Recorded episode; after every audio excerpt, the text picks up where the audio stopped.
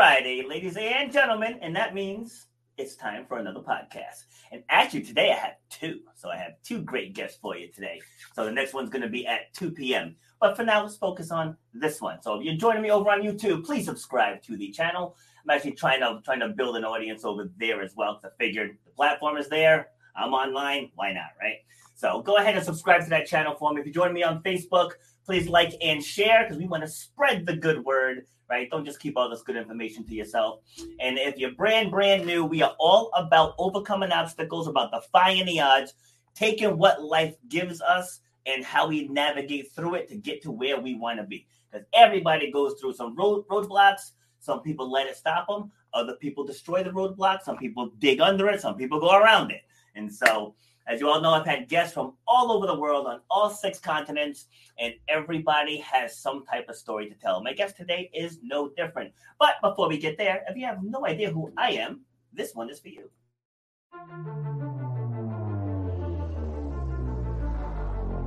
I started doing workshops and doing groups where I'm getting up in front of, front of others, like outside of the gym setting and talking about resilience and perseverance and goal setting and vision and taking action. You should know what one hour of your time is worth. You should know the value that you bring to the marketplace. You know what your passion is.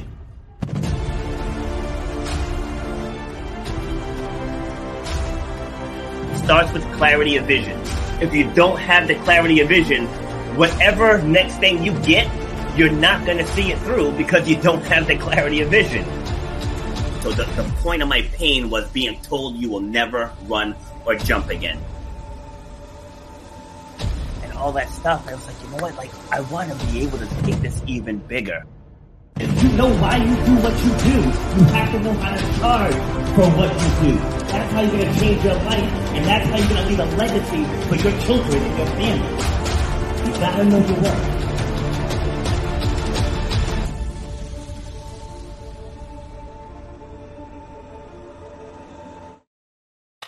And that's me. All right, so for today's teachable moment, I want you this weekend, I want you to do something that you love to do that you haven't done in a while. Like no matter no matter what it is, whether it's dancing, whether you want you go give yourself a massage, if you like playing sports, no matter what it is, just find something that you love to do that you haven't done in a while, and just go do it. It's that that is that that simple. Just carve out the time. You know, just spend the money. Just just get it done. Just get it done. Because too too many times, and I hear it in my travels all the time, where people are just so miserable and you don't have to be. You don't have to be. Yes, life throws us lemons, and I say it all the time. There's someone that's about to take their last breath that would kill for your bad day. You know, so don't let bad moments com- like destroy the entire day. I have bad moments, but like I don't get on here and regurgitate about my bad moment. You know, the, the, the quicker you can get to the other side of that bad moment is where all the good stuff lies right? So yeah, so you know, we all go go through stress, we all go through some level of, of anxiety, but when you actually step back and do the things that you enjoy, it brings you back to that feel good state. For me, it could be something as simple as just going for a walk. But as you all know, I'm an athlete. So when I'm playing sports, like I have a Spartan race tomorrow, I have volleyball tomorrow night, you know, and but the big thing is I try to walk all as much as I can. Just put on headphones, put on some good music, just go for a walk couple deep breaths, let that moment pass, and then you can get back to doing what it is you got to do. So that's today's teachable moment. So now my guest today. So you all know I don't really I don't really screen the guests because I like the the uh, I like the conversation to just free flow and we'll see where it goes. But I actually dug dug a little bit on this one and she's got she's got some stories to tell. So we're gonna bring her on and we're going to just dive right in. So, she is a writer, she's an entrepreneur, and she is a lover of life. So, welcome, Kim Sorrell. Hello. Hi, Robert. So nice to be here. Thank you so much for having me. My pleasure. Did I pronounce your last name right? Because I didn't ask you before we went live. Yeah, Sorrell. Okay. All right. Yeah. Good, good, good. I don't know. There was like like some accents on there, Sorrel, you know. So I don't want to go hacking your name up on you. All right. So where, where are you joining us from? Uh, Grand Rapids, Michigan. Grand Rapids. Mm-hmm. All right. Where? What part of Michigan is that in? It's West Michigan. I'm about uh, 30 minutes from Lake Michigan. Okay. So a couple Is- hours from Chicago. Chicago's just on the other side of the lake Okay, is that is that near Kalamazoo? and north of Kalamazoo. No, yeah, because uh, my my niece is out there. She lives in in Kalamazoo. So I believe she's a teacher out there. Nice. Nice, nice stuff. All right, so are you originally from there?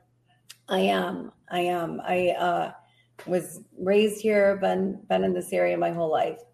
Okay, you you know there's warmer parts in the world, right?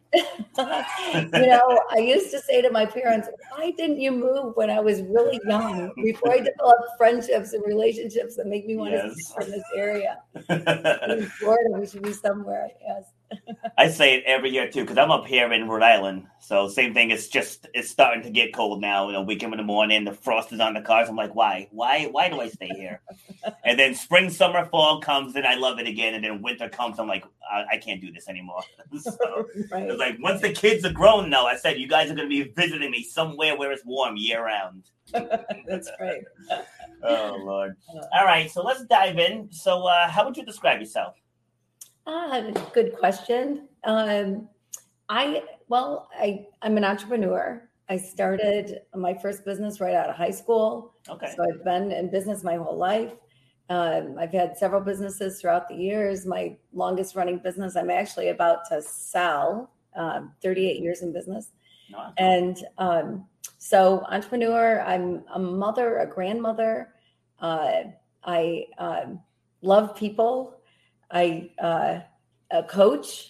I've coached for years and years and years. Volleyball is one of the sports I've coached. Volleyball Nice. and basketball. Yes, Yep. yeah, I'm passionate about sports. Mhm. And uh, but now my passions have kind of changed a bit.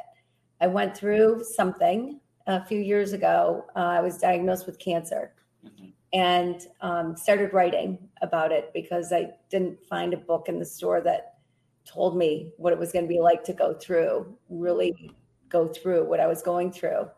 But four months after I was diagnosed, my husband of almost 29 years was diagnosed with pancreatic cancer. And he passed away six weeks later. Oh no. I continued to write during that time, and that ended up actually being my first book. But I uh, questioned life after that.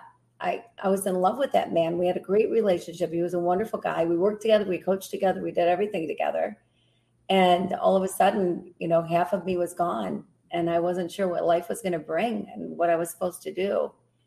And so um, I got through my medical stuff and then I wondered what the next step was. And I ended up taking the job as a part time bookkeeper for a nonprofit organization on January 1st, 2010. All right, let me let me pause you right there. January first, twenty ten. We'll we'll pick back up there because you, you can't just gloss over everything you just said. All right, we got we got to talk about this stuff. All right, so let's first talk about starting a business right out of high school. How did that come about? yeah, well, it's kind of interesting. Um, my my dad, my parents were entrepreneurs, uh, but my dad actually sold his business out to a conglomerate. He ended up losing his job right when I was graduating from high school. Yeah. And I have two brothers, one one year older and one two years older. So we were bang, bang, bang, graduating from high school. Yeah. And my parents wanted to do something to help us pay for college. So uh, we took out a $50,000 loan Mhm. and we bought an old um, John Whitcomb furniture manufacturing building that was empty and we leased space.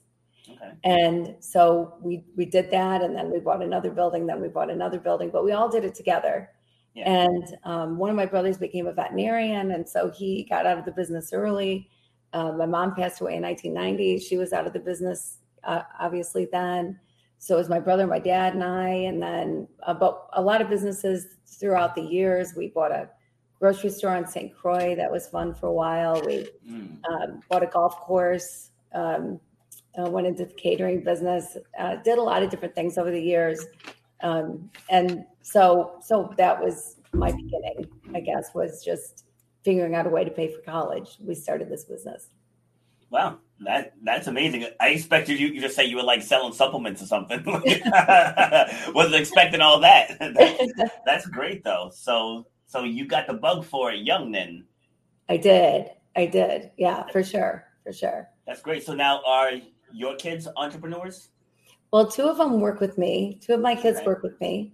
Um, one of my kids is in the Dominican Republic. He's actually Dominican. We adopted him from the Dominican Republic, and he Nice. runs what we do down there. We have schools and um, water projects and community projects, medical center, uh, vocational training, and he runs it all. Does a great job.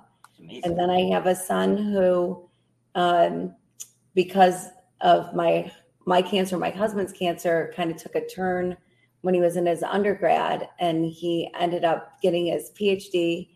Uh, he's a cancer researcher, cancer biologist. He's actually in his third year of medical school right now because he wants his MD along with his PhD. okay. And then my last child is uh, um, he uh, was a nuclear engineer, an electrical engineer, and he works for NASA. Wow. Yeah, so they kind of all do their own thing.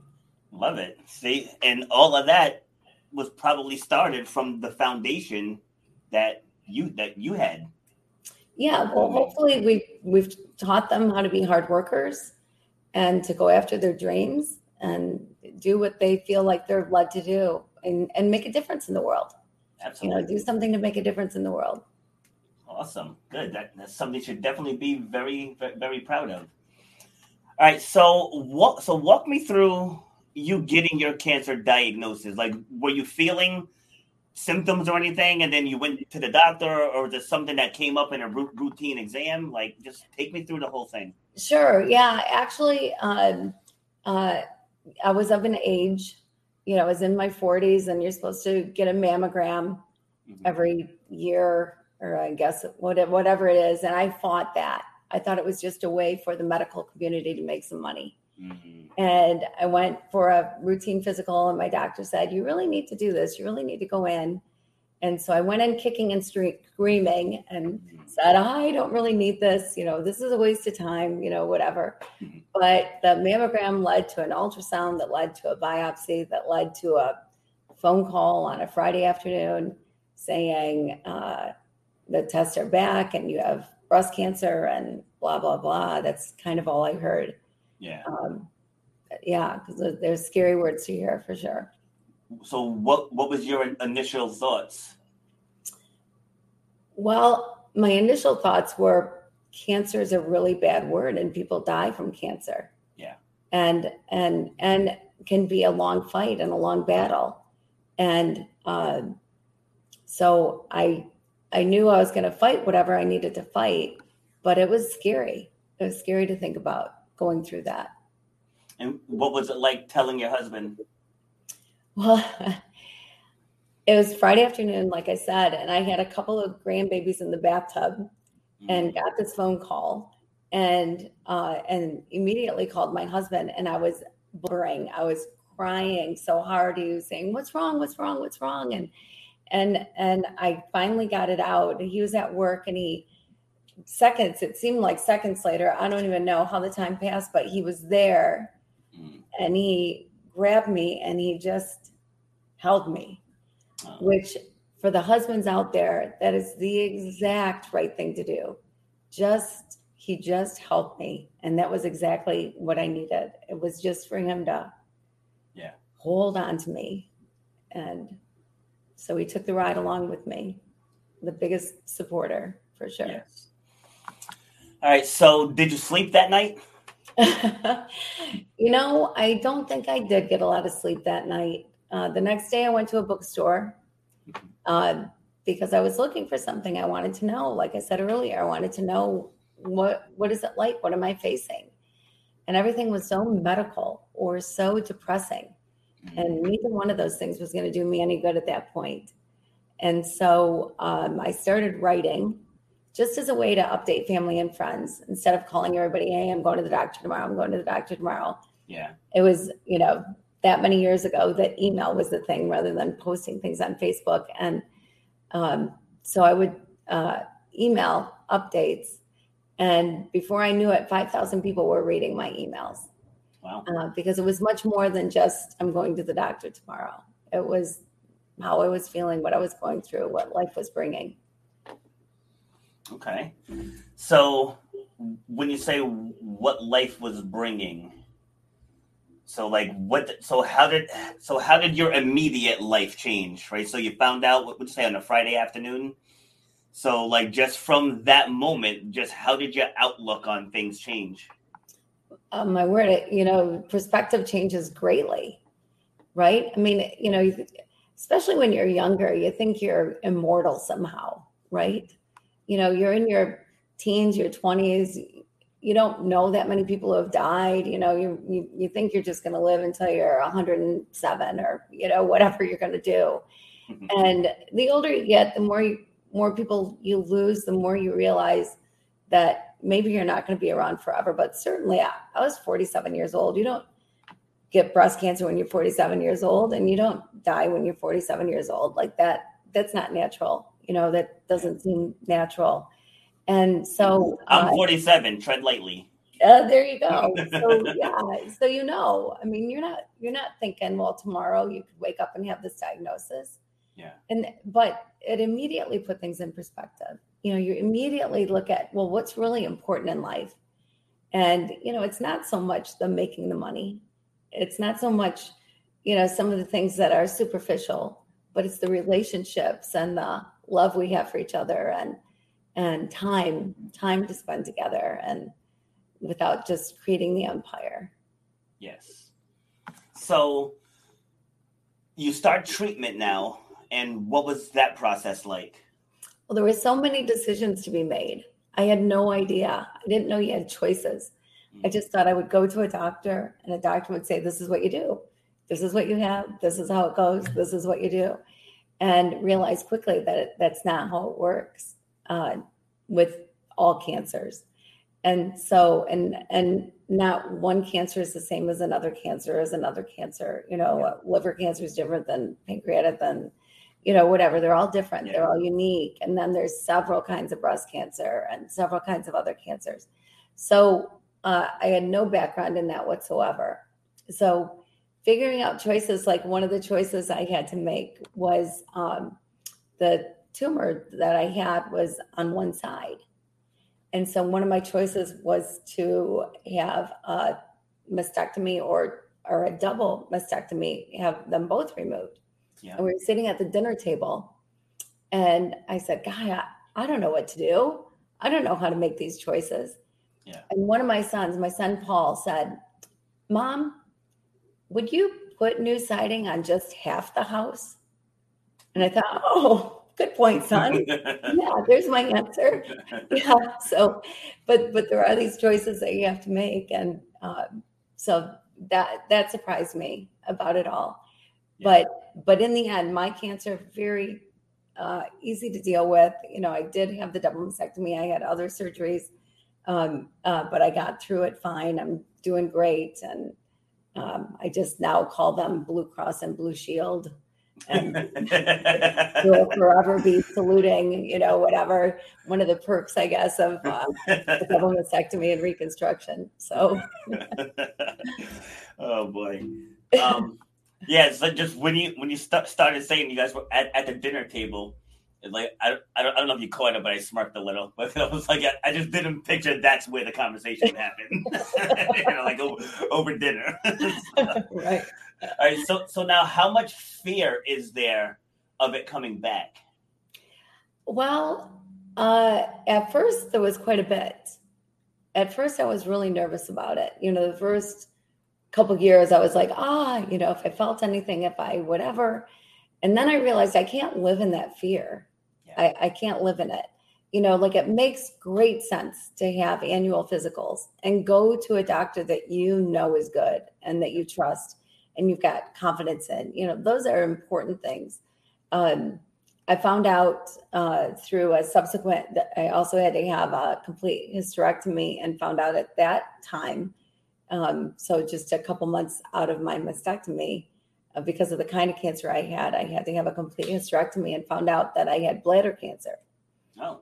Uh, but that's also also easy to deal with. I go once a year for a bladder biopsy, and most of the time it's good. And if it's not, they take whatever out, and all is well. So I learned quickly that living in that fear is so unproductive. Like yes. it, you know, take the live each day, enjoy it, get the most out of every day. You know, don't take it for granted, but also don't live in this fear of, of oh my word, you know, I could at any time be diagnosed with whatever. Well, that takes away from life, right? That's not yes. living. Yeah, like in, in that regard, I tell people, you know, every time you get in your car, there's a chance you can crash and die. But who thinks of it that way? you know, no, nobody does. When I get in my car, I'm I'm hundred percent confident I'm going to reach my destination. exactly. You know, so like whenever I have those conversations about about fear, that's the first thing I go to. Like when you leave this gym, like there's no doubt in your mind you're going to get home, but it does happen out there. You know, mm-hmm. crashes do happen, but no one thinks like that. So, you know, I'm glad glad that you were able to move past that that fear, so so you can just stay in the moment, stay stay present.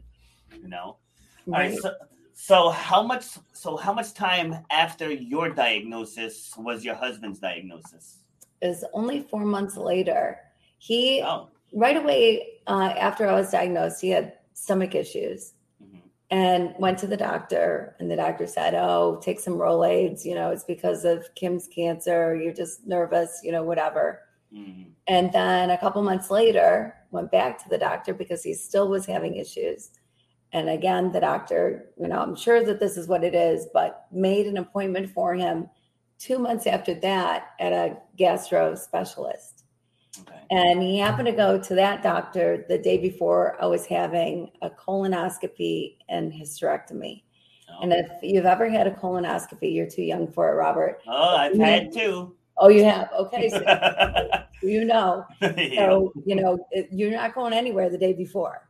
Yeah. You're staying home the day yep. before.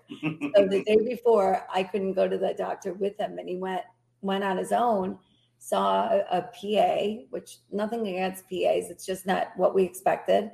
And again, was told, you know, take some Tums and left it at that. And um, and if I would have been there, I'm the mouth. I would have been pushing mm-hmm. for a test. I would have been pushing for something. So I was so sad that it happened that way. And then um, I had my surgery and found out about the bladder cancer. So it ended up being a little more extensive surgery than it would have been. And so a week later, a week to the day later, I'm was still in my pajamas watching Grey's Anatomy reruns and you know whatever. I woke up in the morning and uh, my husband said he hadn't slept the night before because his stomach was bothering him so much.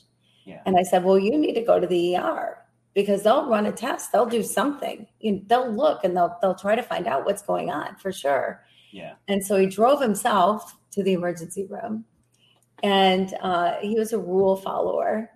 And so he turned off his cell phone because you weren't supposed to use them back then in, mm-hmm. in the emergency room. And so I'm waiting, waiting, waiting, and finally get a phone call. And he said, Well, I, I guess they're going to keep me overnight.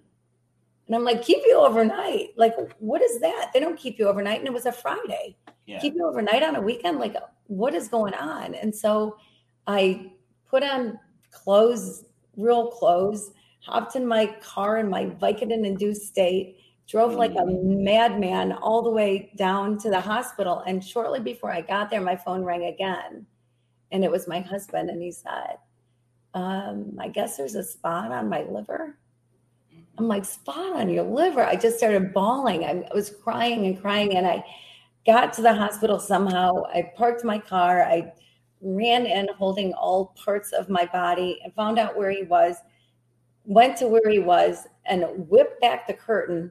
And here he was sitting on the edge of the bed like nothing was going on. And I'm and you're a mess. I'm a mess. And he's just sitting there casually. And I I look at him and he said, Listen, I am not going to invite you out anymore if this is the way you're going to behave. I said, Buddy, you are not allowed to be funny right now. It's not funny. So anyway, he was admitted uh, test run, etc. You know, it takes a few days to get a, a, diagnosis. That first they thought colon cancer, and then found out that it, it wasn't colon cancer; it was pancreatic cancer. And his father had actually died um, two years before. Was diagnosed two years almost to the day before my husband, and died two years um, almost to the day before my husband um, with the same cancer with pancreatic cancer. So we knew Wow. about pancreatic cancer and what kind of a diagnosis that was. Okay, so you were only you, you said four weeks from getting your own breast cancer di- diagnosis. Four months. Four, Four months. Okay, four Yeah. four months. All right. Right. And so so now so you're in the midst of your own battle, and then you find out that your husband now has pancreatic cancer. So Mhm. so again, obviously I can tell the emotions were there, but like, but what was going through your mind? Oh, it was horrible. It was it was awful. Like any concern I had for anything I was dealing with was out the window. Like I, I just put anything I had to do on hold and to to just be with him. And um, and he hadn't been feeling well. And so uh, I I had been running a nonprofit organization at the time. He and and I resigned because of I couldn't do that job and deal with my own cancer. Yeah. And so I had resigned a few months prior. He was running um, a couple of our businesses. And uh, one of my sons came over and said, Hey, don't worry about it. You guys stay home. I'll, I'll watch over the businesses. You know, don't worry about a thing. And so uh, that's what we did. And so we were together, you know, just um, actually had a pretty fantastic six weeks. Um, my husband was a very faithful man. He was the guy that would get up at five o'clock in the morning and pray and read his Bible and a devotional and and he just uh, chased God his whole life. Yeah. And um, he was not afraid. He had no fear of of dying, Yeah. and he had no self pity, none whatsoever. I would cry. I would start crying, and he would hold me and say, "Don't cry for me. Don't cry for me. You know, cry for yourself because you still have to do this thing." And uh, but don't cry for me. And and we were told when he was diagnosed that probably a year. And uh, so we never expected six weeks. But our prayer from the very beginning was, Lord, either, either heal him like you did the lame and the blind, you know, and back in biblical times. Um, heal him like that, give him this miraculous healing or the greatest miracle of all, and and bring him to heaven. But but don't let him suffer. Don't let him suffer. And our prayer was answered. We had this fantastic six weeks. And then on a Saturday night, he was not feeling so great. We called the hospice nurse. She came over and and upped his meds a little bit to make him comfortable. Woke up on Sunday morning early and was couldn't even talk, was just not himself. And again, I called the hospice nurse and and she came over and she's ordering a hospital bed and she's ordering all this stuff. And I'm saying, should I call my kids? You know, whatever. I've got a son in the Navy. Do I call him? You know, do I get my kids here? And she's, oh, no, no, no. You've got time. You've got time. You've got time. Well, I was sitting behind him. He was sitting on the edge of the bed and I was sitting behind him, holding him so that he wouldn't fall off the bed. I was just worried he'd fall off the bed. And so I was just hanging on to him and could tell that he was just absolutely miserable. And I just, I whispered in his ear, I said, baby, you can go. And he took his last breath, and that was it. Wow. And so the only suffering he had really was during that time. Uh, so our prayer was definitely answered. That can choke me up over here. Yeah, yeah. Wow. So from all right, so to to recap, so he had pains in his stomach. He went to the doctor on multiple times, and the doctors told him take some tums. So if he passed six weeks later, he, he must have been in a pretty advanced stage. So do you, do you hold any animosity towards the doctors? You know, I really don't because by that point in time, you know, had he even been diagnosed four months earlier, it wouldn't have changed a thing. Yeah. Uh, It just would have given four more months of, of, of I don't know whatever it would have given. You know, Yeah. four more four more months of knowing that you're going to die. I guess. True. and um, so uh, but but by then bef- by the time you have any symptoms with that you, it's in advanced stages. So Yeah. there's there's nothing at this point in time there's nothing. My son is working on that. My son the cancer researcher is working on it. But at this point in time there's there's just nothing really. Boy oh boy. All right. So for those just tune, tuning in this is kim. So she is a breast cancer survivor. And four months after her diagnosis her husband was diagnosed with pancreatic cancer and sadly he passed away six weeks after that diagnosis so from all of those trials and tribulations, and great job getting through all that. By the way, I told, told you you were choking me up over here. I'm like, stay, stay, stay calm, stay calm, stay calm. you know, so so well done. So now through all of that, you said you started writing. So what kind of things were you writing? Yeah, so I was writing. Um, I was writing about how I was feeling. I was writing about um, how hopeful everything was. I was writing about um, how to look at life differently, how I looked at life differently, uh, writing about you know the, some of the stuff that was going on, but but on a much deeper level, not just uh, walking through it, but the you know what I felt in my heart and my soul and my bones and and um, and then going through what I went through with my husband, who I adored, and losing him at such a young age when when I fully expected, like you were talking earlier about you get in your car and you expect to get to your destination. Like, of course, that's what you expect. Well, I fully expected to be that couple in rockers drinking lemonade, you know, when we're 95 years old, right? Yeah. And uh, never expected that at 47, that he was 51, that at 51, I would you would be gone, and at 47, I would be alone. Um, just never in my wildest dreams did I ever think that something like that would happen. You know, it's it's kind of like it's something that happens to other people somehow, yeah. but you don't think it's going to happen to you. So, besides the writing, what else did you do to get you through that that period? Because you know, I, I lost my dad a couple years ago, and just watching my mom navigate life. They were together 52 years, 53 years, something like that.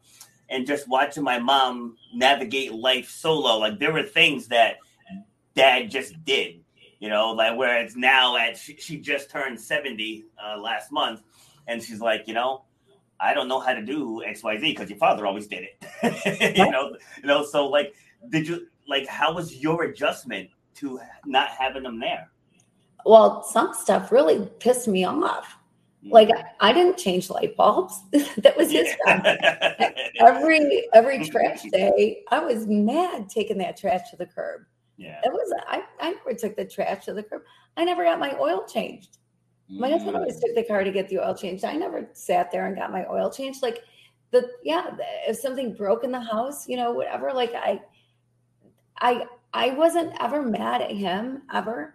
Yeah. Like I never begrudged him because he was so wonderful. I couldn't ever find it in myself to be angry at him, yeah. you know, which is supposed to be one of the stages of grief that I just never went through. I just was never angry with him, but angry at the situation. That here yeah. I am, you know, and and now what do I do? You know, my kids are grown, they're out of the house.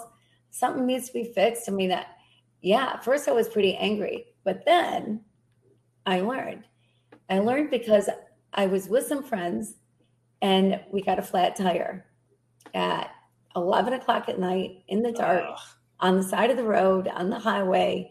Nobody's driving by. Nobody stopped. The couple that did drive by, nobody stopped to help. And I went, you know, doggone it, I can do this. Mm-hmm. So I got out the tire and I got out the jack and got out the mm-hmm. book from the glove department, you know, glove compartment and just figured it out. And I changed the tire I yeah. changed a tire. And that was so empowering. I can now, I can fix a toilet. I just put a tile backsplash in my kitchen all by nice. myself. I can, uh, I've, I've changed light fixtures. Like you can learn how to do anything on YouTube. And yeah. now I'm proud of that. Now I'm proud of my alone skills, you know, things that I can do. I've got tools. Yeah. I love tools like it's you know it's good it, it's mm-hmm. empowering it's it feels good to be able to do stuff yeah that reminds me when uh my my oldest son he was 13 or 14 months, I want to say. And his mom just left us, like gone. Like we didn't know she was gone until she was like on the way. and so, and so like I so I come home from from work. Well, I left work and I went to to the babysitters. And I'm sitting here now. I was like your stereotypical man. You know, I was working 10 to 14 hours a day. I didn't know when the kid ate.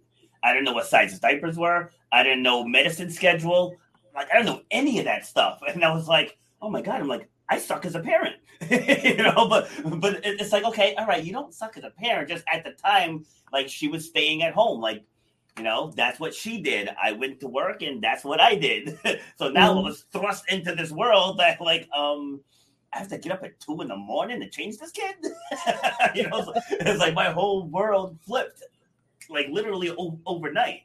You know, so I know it's a different extreme, but you know the outcome is the same. It's like wow, I had to I had to rethink life all over again, and I ended up letting myself go. The one time in my life I was overweight, but then it hit me just kind of like changing that tire it hit you like it hit me i was like you know what like this this isn't me you know? Like this this is not me. I'm like i'm an athlete. I'm like you were an elite athlete. Like you were damn near an olympian. And here you are 45 pounds overweight. I was like hell no. No and, and like i cleared i cleared my apartment of all junk food. I joined the gym up up, up the road. I went out and bought a jogging stroller. And I, I reclaimed who i was and integrated the kid in, into my world, you know, mm-hmm. instead of the other way around. Because you know, pe- people become parents and then they put their whole world on the back burner. The next thing you know, the kids grow up and now you're stuck in, in a sea of regret, you know, because you weren't taking care of yourself, uh, you know, throughout the process, you know. So yeah, be, so yeah, yeah. So, so with that be, be, being said, so all right, so you changed that tire, and then how did you start turning things around?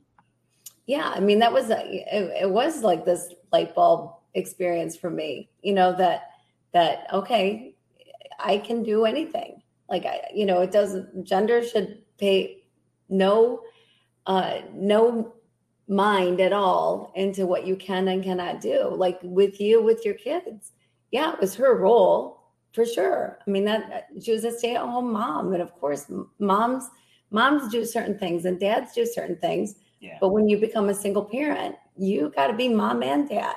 Yeah. So, you know, I became a single woman. I had to be husband and wife, so to speak. Like I mm-hmm. just had to do it. You know, I, I had to make it work. Yeah. All right. So now you take all of these writings. And so when did you decide to, to make a book, to write a book? Well, I was really kind of pushed into it. It's kind of funny, but I had friends that would say, "Oh, this should be a book. This should be a book." And like I said, you know, five thousand people were reading my emails, and so you know, people were obviously getting things out of it, and I was getting emails from people all over the world who were reading my emails and telling me what they meant to them, and and so I had a friend in the publishing business who uh, helped me put it together, and and um, I self-published to begin with and then was picked up by a publisher. So Cry Cry Until You Laugh is the name of that book. And so it's been out on the market for a while. And how did you choose that name? I mean, I'm sure I can figure out why, but I just I want to hear it in your words. Yeah, well, you know, titling anything is is something to really think about, right?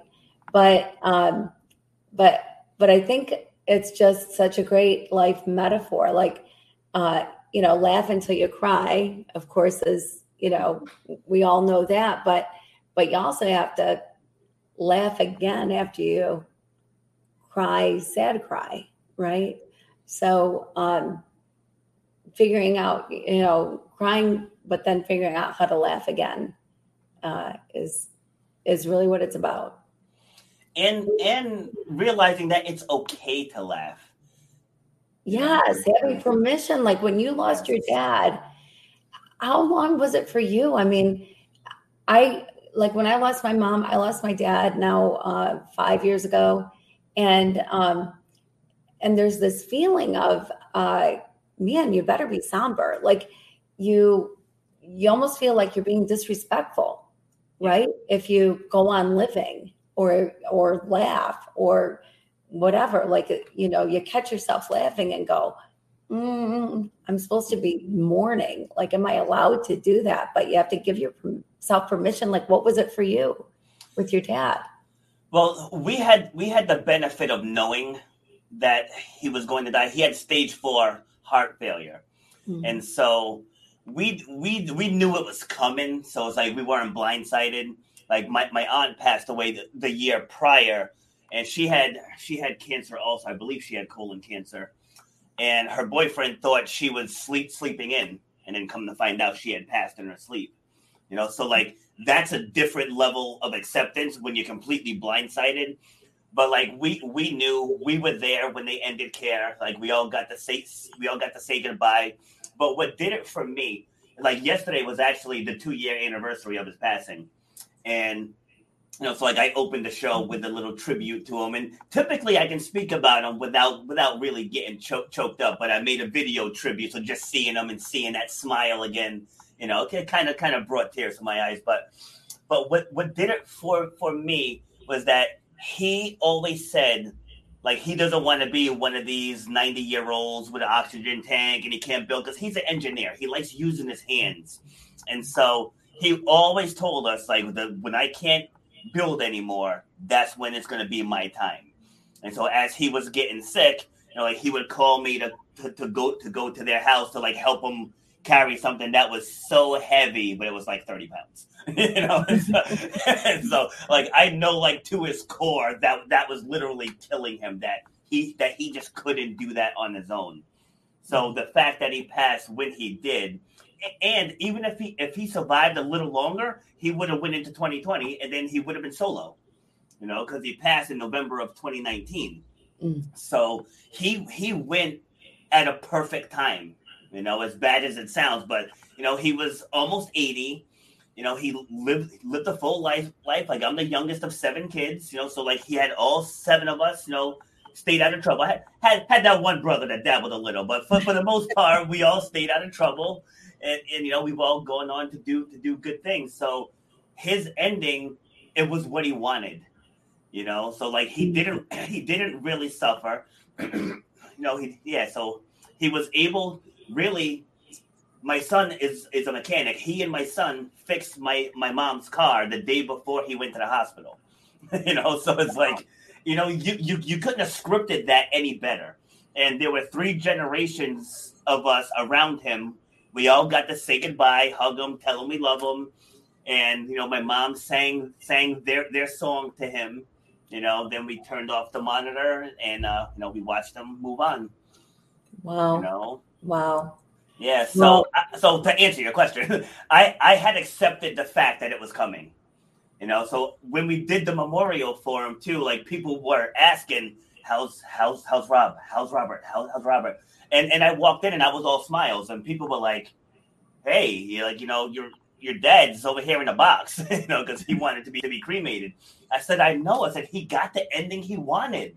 I was like, this isn't about me and how I feel about it. Like I, I, I have, I'm gr- grateful that he got what he wanted. Mm. So that's how I was able to, and I'm still able to deal with it. I have moments, you know, I have moments like I'll hear a Smokey Robinson song because he loved him from Smokey Robinson. Yeah. so like I'll hear a Smokey Robinson song and then I just picture him sitting in his chair, you know, drinking his beer, singing. yeah. What a beautiful attitude. I mean, honestly, what a beautiful gift that you're giving your dad to allow him to um, just give you great memories and not, you know, not not anger or bitterness or whatever. Oh, I keep I keep him everywhere. So oh. this is this is in my office. I have pictures of him in my room, upstairs. He's on the dashboard of my car. you know, yeah. so like he's he's definitely not not forgotten at all. Right, right. What a beautiful gift. What a beautiful gift you're giving yourself as well. Thank you. Yeah. that. Yeah, that's awesome. All right, so let's talk about your first book. I know you have a new one launching ne- next week, but let's talk about the first book. What what was the name again? Cry until That's you right. laugh. That's right. Cry until you laugh. Yeah. So, mm. all right. So you said you know. So people were telling you that that you should. So what was the process like going through it? Because figure you had to relive things that you went through already. So what yeah. was that like for you getting it down? Right. Well, really, the writing though was, um, you know, I started when I was diagnosed, and I continued to write through my husband's diagnosis, through my husband's passing, um, through dealing with the stuff that I had to deal with after that. And for several more months, I wrote for a bit over a year. And so I didn't go back and rewrite anything. It was mm-hmm. just all the writings that I did then. Yeah. So it wasn't uh, reliving, it was all just living it in the moment. Okay. Yeah. Nice. So, yeah. All right. So, what do you want readers of the book to take away from it? Um, that there is joy to be found. That that's something you get to pick. You don't get to pick what happens to you. You don't get to pick whether or not you have cancer. You know, there's very few cancers that are self-inflicted. My dad had mesothelioma. That's how he oh, passed because yeah. he was yeah. in the Navy and there was asbestos that he slept right under. But there's very few cancers like that. You know, you, there's just a chink in the armor. You know, something in your genetic code that that makes you susceptible to certain things. And and so I didn't pick having cancer. I wouldn't pick my husband having cancer. I wouldn't pick losing him ever. Um, but I do get to pick how I live life. I do get to pick if I'm going to live in mourning or if I'm going to live in joy. I do get to yes. pick if I'm going to just be sorrowful or be happy. I, I do get to pick how I'm going to impact the world. Yes. I love it.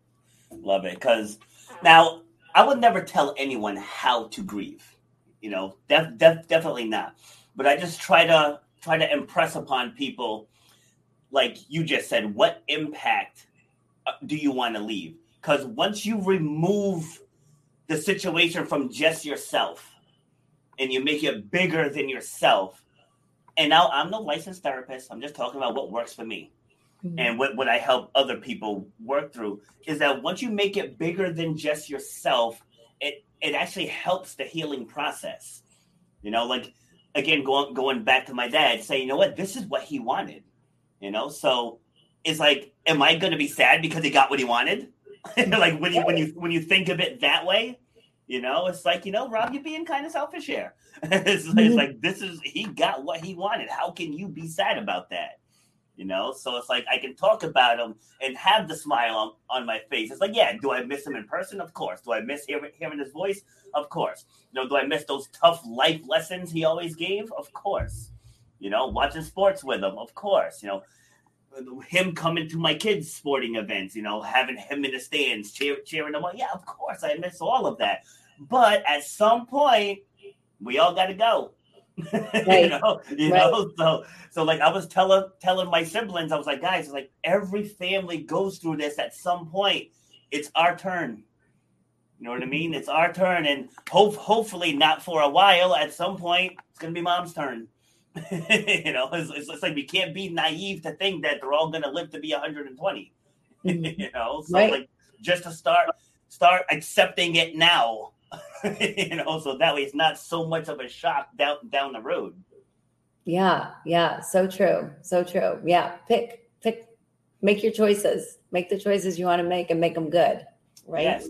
It's like so for my father's 70th birthday we did well it was actually six months after his birthday but anyway so for his 70th birthday we, we were having a family reunion and i went to my mom and i was like why do we wait till people die to say nice things about them i was like why don't we do a living eulogy for dad and first they were all like what like, like like my my siblings everybody thought thought i was crazy i was like no like i think we should get a cake and everybody should come up to, to the mic because like my brother-in-law the DJ, so he always had his DJ set up. I said we should all come up to the mic and tell Dad what, what we feel about him. You know, because like there had been a bunch of young uh, younger deaths in our family with with his his siblings. You know, he was I think he was one of eleven. I want to say, but like there were a bunch of people who died young. So so again, like I said, I'm not going to take for granted that he's going to live to be hundred. I was like, but let's tell him while he's here. so, what a great idea! What a yeah. beautiful idea! Yeah. Yeah, and so we we did that, and at first he's like, "Why are you trying to kill me off?" and I was like, "No, like we want you to hear from us, you know, while you're here." Right, right. So, that is a great idea. Everybody should do that. Yes. I should do that. I That, should, that is I should, I should start that business. Damn it. Yeah, yes, you should. Yeah, go on Shark Tank. And yes, exactly. I love it. So, um, all right. So, what was the motivation for write, writing the second book? Well, I uh, needed to figure out what I was going to do with life. You know, this new life, this new single life that I was living, and um, getting through my health stuff and whatever. And I, um, I ended up uh, becoming part-time bookkeeper. Uh, like I said earlier, to a, a nonprofit organization that my father and I actually had started ten years before that, Yep. and somebody else was running. And uh, twelve year, twelve days after I started that job, there was an earthquake in Haiti that killed 200,000 people. Mm. So, two weeks after that, I was in Haiti. And I spent most of the seven next seven years in Haiti. And uh, Haiti is a whole different place. It's it's the hardest. I've worked in a lot of countries, and it is the hardest country to work in. It's the poorest country in the Western Hemisphere. There's always political unrest. There's always uh, hard things going on. There's hurricanes. There's earthquake. There's um, poverty beyond any level that anyone living in this country can possibly imagine. And it's it's a tough place to live with the most resilient people, with the most resilient, loving, kind, incredible people. And um, I questioned love after losing my husband. I, Yeah. you know, what is love really? You know, it's not like you go to the store and you buy a manual on love, or there's no love for dummies, right? Like yeah. you, you learn love from your parents, from people around you. And a lot of what we learn isn't right. It's not good love, you know, it's not really love. But but but then what is love really? And so I decided I would dedicate a full year. And it I'm a slow learner, so it took me a little bit longer than a year yeah. but um, a full year to really figuring out what love is and how to live it, how to walk in it. So I took this 2,000 year old poem that you hear at every wedding love is patient, love is kind, does not envy, doesn't boast, etc. right? yeah. And I took it one word at a time and to figure out, well, what is love that is patient? What is love that is kind? And it was so enlightening, Robert. Like I had no idea what I was getting myself into because I thought I knew. I know what patience is. Yeah. You know, everyone knows what patience is. You're not honking your horn in traffic, right? You're not mad because you're ready to go and they're not ready to go. Yeah. That's patience. But what I figured out is when you put love is or love is not in front of those words, it changes the definition and it's not a definition like uh, Noah wrote in the dictionary. It's it's completely different than that. And so it was very life changing, very enlightening. And uh, so that that is the book then is it's um, each chapter is one of the words. There's 14 in that poem. There's 14 different words that love is or love isn't. yeah. And uh, so each chapter, I just kind of start out with what I think it's going to be. And then the story of how I get there, the story of how I figure out what it really means, what the true meaning really is. And um, so it's uh, stories from Haiti and stories from wherever I happen to be at the time. And I was chased by a motorcycle gang. I got lost on a mile high mountain. I had to Wow. sleep outside where tarantulas and snakes were everywhere, listening to voodoo drums. Like I went through some incredible experiences, some very harrowing experiences. I mean, hopefully there's people find humor uh, because I had to laugh at a lot of it or go a little crazy, I think. But um, so I tell the stories of of how I arrived at at the conclusions that I got to. So that's that's what the book is. And wow. yeah, Snakes. Uh, I don't know. snakes, I don't know. tarantulas, chupacabras. I don't know what's out there. Whatever's out there. Snakes is like one of the one things I fear in this world. Oh boy. I went. I, I went to a fitness conference. I'm just gonna shift, shift gears quick, quickly. I went to a fitness conference in New Mexico, and so now I'm aware that there's venomous snakes out there. but but I went anyway. You know, it's kind of one of those out of sight, out of mind things. Mm-hmm. And so we we get up in the morning. We're doing our morning our morning PT, and as we're running, so now my mentor he had tore up his ankle in a motorcycle accident, so he was behind us in an ATV. And so as we're running, like he yells for us to stop, and he's like, "You guys nearly stepped on an effing rattlesnake. And I was like, don't mess with me because they all know of my fear of snakes. So like they all like to throw throw little jabs out there. I was mm-hmm. like, don't play with me like that. He's like, I'm telling you, he's like, it's right here. And so I kind of crept back. I was like, let me see. And sure enough, it was coiled up in one of the little bushes there. And A, I froze for a second. and then where we where we were running, I don't know how the guy next to me didn't get struck because he must have stepped right over it. Oh, but wow. it but it but it was way too close to comfort. I packed my bags. I drove the two and a half hours back to Albuquerque, and I left the conference. That- that's how bad I don't mess with snakes. oh yeah well it's funny you know during that time i was working on uh, love doesn't keep record of wrongs it's one of the things that it says which you know makes a lot of sense but i wasn't sure exactly the meaning and so during the time i was working on that i had this experience where i was with eight men from the united states who were interested in a water project i was spearheading in haiti and then I brought two Haitian men, friends with me to translate and, and whatever to get us to the area. And where we were staying was this uh, small building um, with two rooms. And uh, each room had four twin size beds in it. So there's the eight American men, two Haitian men, and me. And the guy who was the head of the American men, he pulled me aside. He said, Kim, Kim, can I talk to you? I'm like, sure he said, Did you see the building? And I'm like, Well, there's kind of nothing else to see. So yeah, I saw it. And and then I went, Oh, he's thinking I'm gonna want my own room because I'm the only woman. And so I'm going to say, oh, it's okay. I'll sleep outside. And then he'll say, no, no, no. If anybody should sleep inside, it should be you. And I say, well, I don't care if people sleep in the room with me. We're just in there to sleep. And he'll go, oh, good, good, good. Because there's only so many beds. So played out the scenario in my head. So then I said, Well, that's okay. I'll sleep outside. And he went, Oh, good, good, good. He said, Because we have men here who would not be comfortable sleeping with a woman in their room.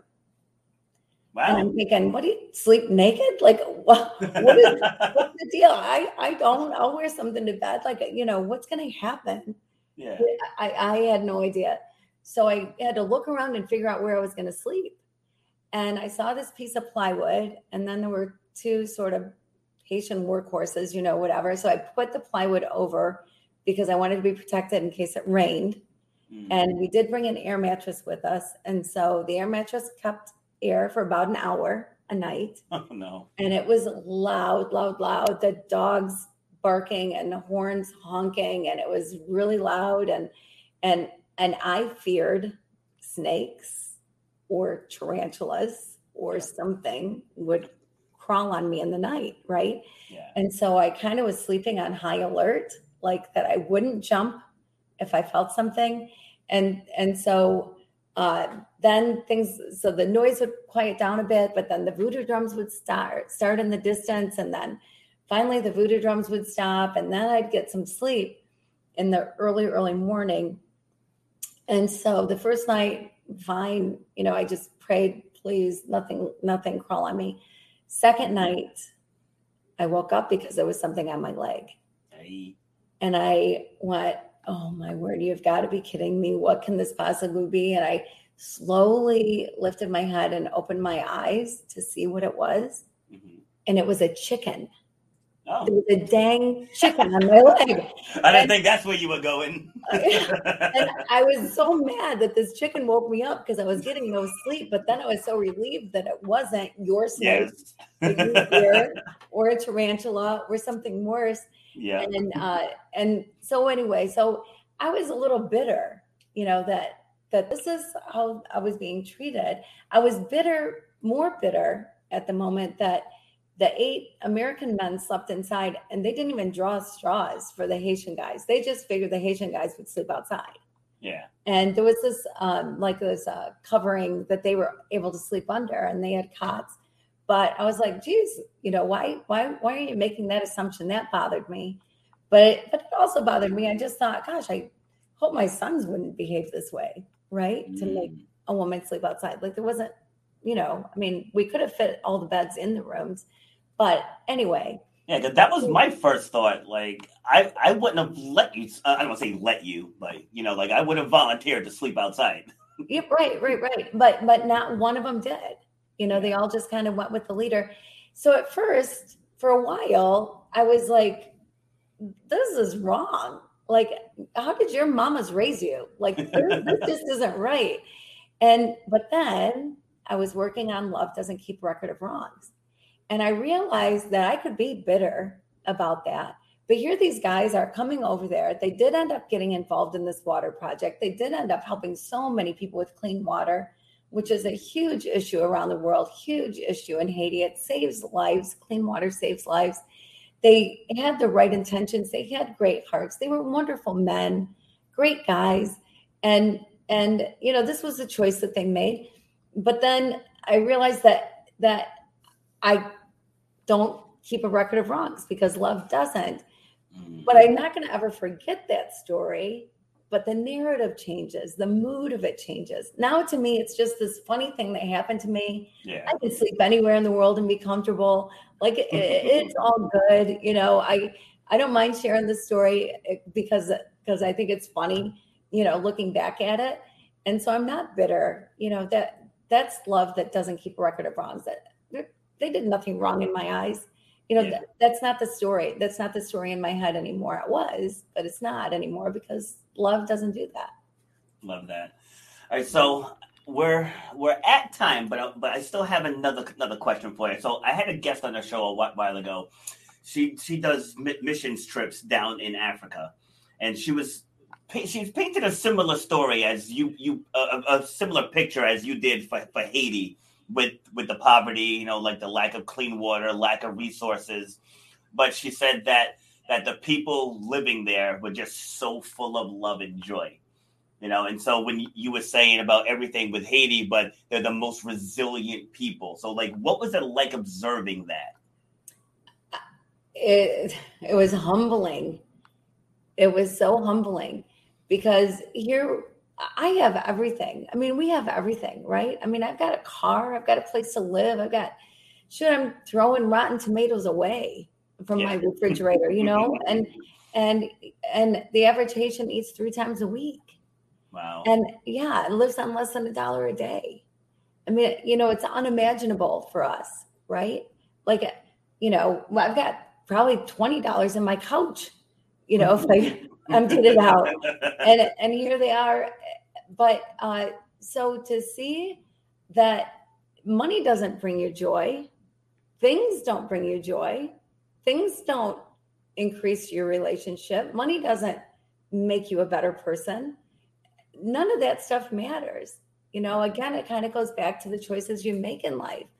And to see that kind of resilience when, you know, we're crying over a, a toe that we've stubbed or or shoot, we're out of commission for a while because we sprained our ankle. Or oh my god, my phone broke. I'm not gonna have a phone for like three days, like FML. right, exactly. yeah, and we're unfriending people on Facebook because we have a computer yes. and we have internet, so we mm-hmm. can have Facebook. You know, the silly things, right? The silly things that upset us don't upset people that that have things in the right perspective and realize what life's really about. Yeah. And when you're living in conditions where life is t- that tough, that hard, man, you better have good perspective. Yes. You better have your stuff together and and they do. You know, I think I think the biggest issue with social media, and I get it because this is being broadcast on multiple so, social media platforms. So, so it's like I get it, but it's like people let other people's situations enrage them. You know, it's like that's where your own joy gets sucked out out of something that somebody else posts. you know, so right. on on my laptop and on my desktop here, there's there's an app called Newsfeed Eradicator, and so what that does is so when I log on because with my fitness clients and stuff and with my my speak like I have multiple groups that that I manage. So when I log on, it takes away the newsfeed. You know, so like I don't I don't get caught up reading other people's stuff. You know, and, and I know like we're we're sidetracking here, but and speaking about about joy, like you have to safeguard yours. You know, like that's what we're but we we let other people influence our mood. And it's one of those things like that that saying that saying I always hear like uh like my attitude depends on yours. I'm like that's that's I, I hate that quote. It's so stupid. Cause like so basically what you're saying is everybody around you has power over your emotions. Right. Right. It makes no sense. And I'll tell you, the the biggest thing I learned about love is that love is complete and total freedom. Yes. When you love the way you're supposed to love, you are free to just be yourself. You are free to let other people be themselves. You are free to be happy for people for what they have, be happy for what they accomplish. You're you're just free to just love. And so you're not looking at Facebook and going, oh, geez, they got a new car. Oh, my word, they're moving to a bigger house. You know, you're not, oh my gosh, they're bragging about their kids again, you know, whatever it is. Yeah. No, you're you're free to just go, good for them. I'm happy for them. They're living their life and you let them live their life. You're just free to do that when you when you really love the way you're supposed to love. Yeah, and that's where like you remember life like when we grew up, but before the computers and before you know when had the big old phone up on the wall and and all that, so with the with the with the rotary dial and all that. But back then, you weren't so easily accessible. You know, like you weren't in everybody wasn't in your business. You weren't in everybody else's business. Like you were actually free to just be you. So now, when mm. you're just you and being on a platform like this, you know, like we're talking about inspirational stuff on this show, but I do another show where I talk about controversial stuff. And then just like just how nasty people get over differing of opinions. You know, it's like why? It's like what what is in your heart that you have to be so nasty just because we have opposing views? You know, like right. if, like if your ideal vacation is going to the beach and mine is climbing a mountain, you know, we have two different de- definitions. We can still be cool. well, that's, that's it. It's not it's not bad. It's just different. Yes. Right. But, exactly. but we're so polarized. We're so but big because we put titles on people. Yeah. You know, you're Robert and I'm Kim. I mean, those are the only titles we need. Right. Yes. Who cares our political party? And don't don't group us into certain groups. You know, yep. none of that stuff matters. People yep. are allowed to have whatever opinion they want. And and if you love them, let them. And if you yes. love them, you might learn a little something. You might there it is and learn something. Yes. Yeah. Exactly. You know, and, and even with today's discussion, you know, both of us, you know, brought up things that were hurtful to us.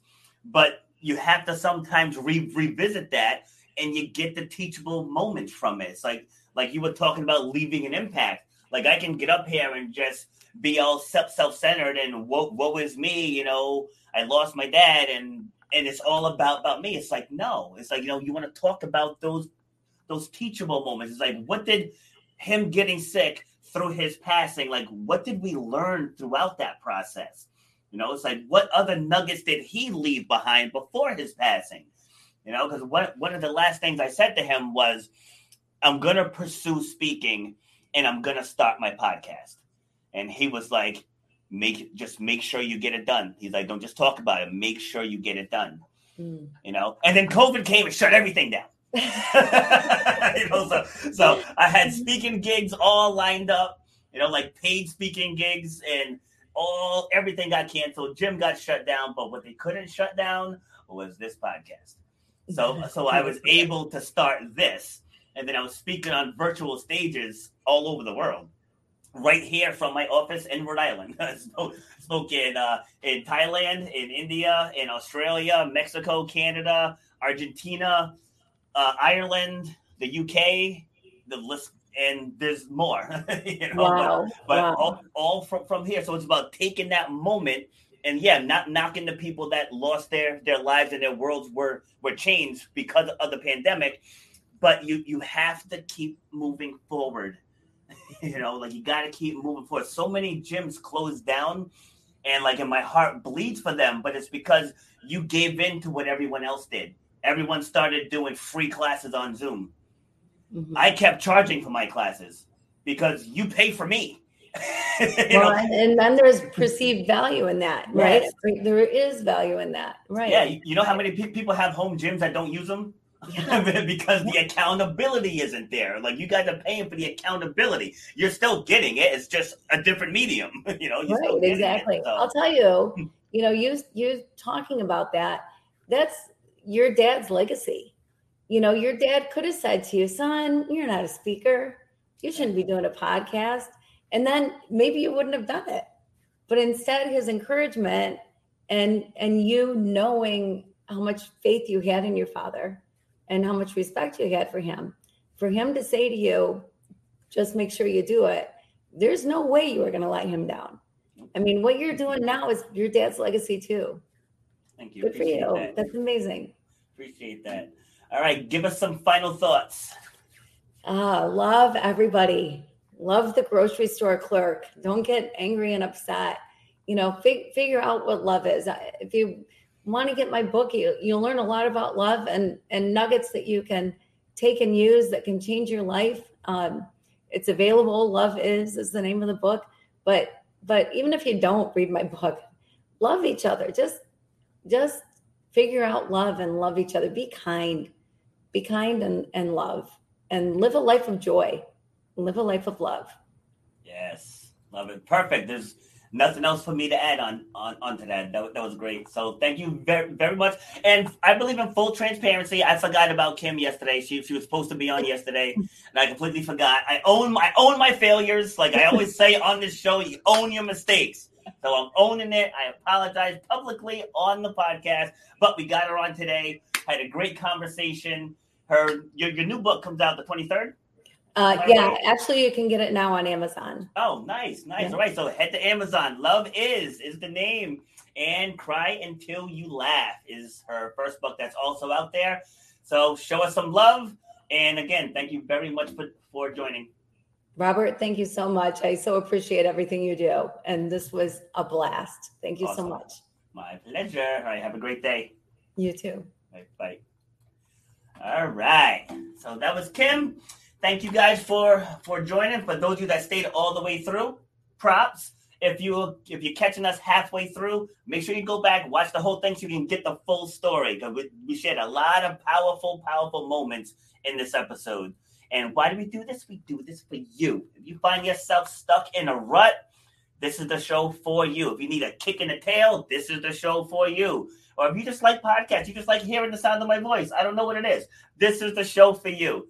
So I will I will be back. What's today? Friday. I'll be back on Tuesday, and then on December fourth, we will have our fourth All Star panel. These panels have been rocking so far.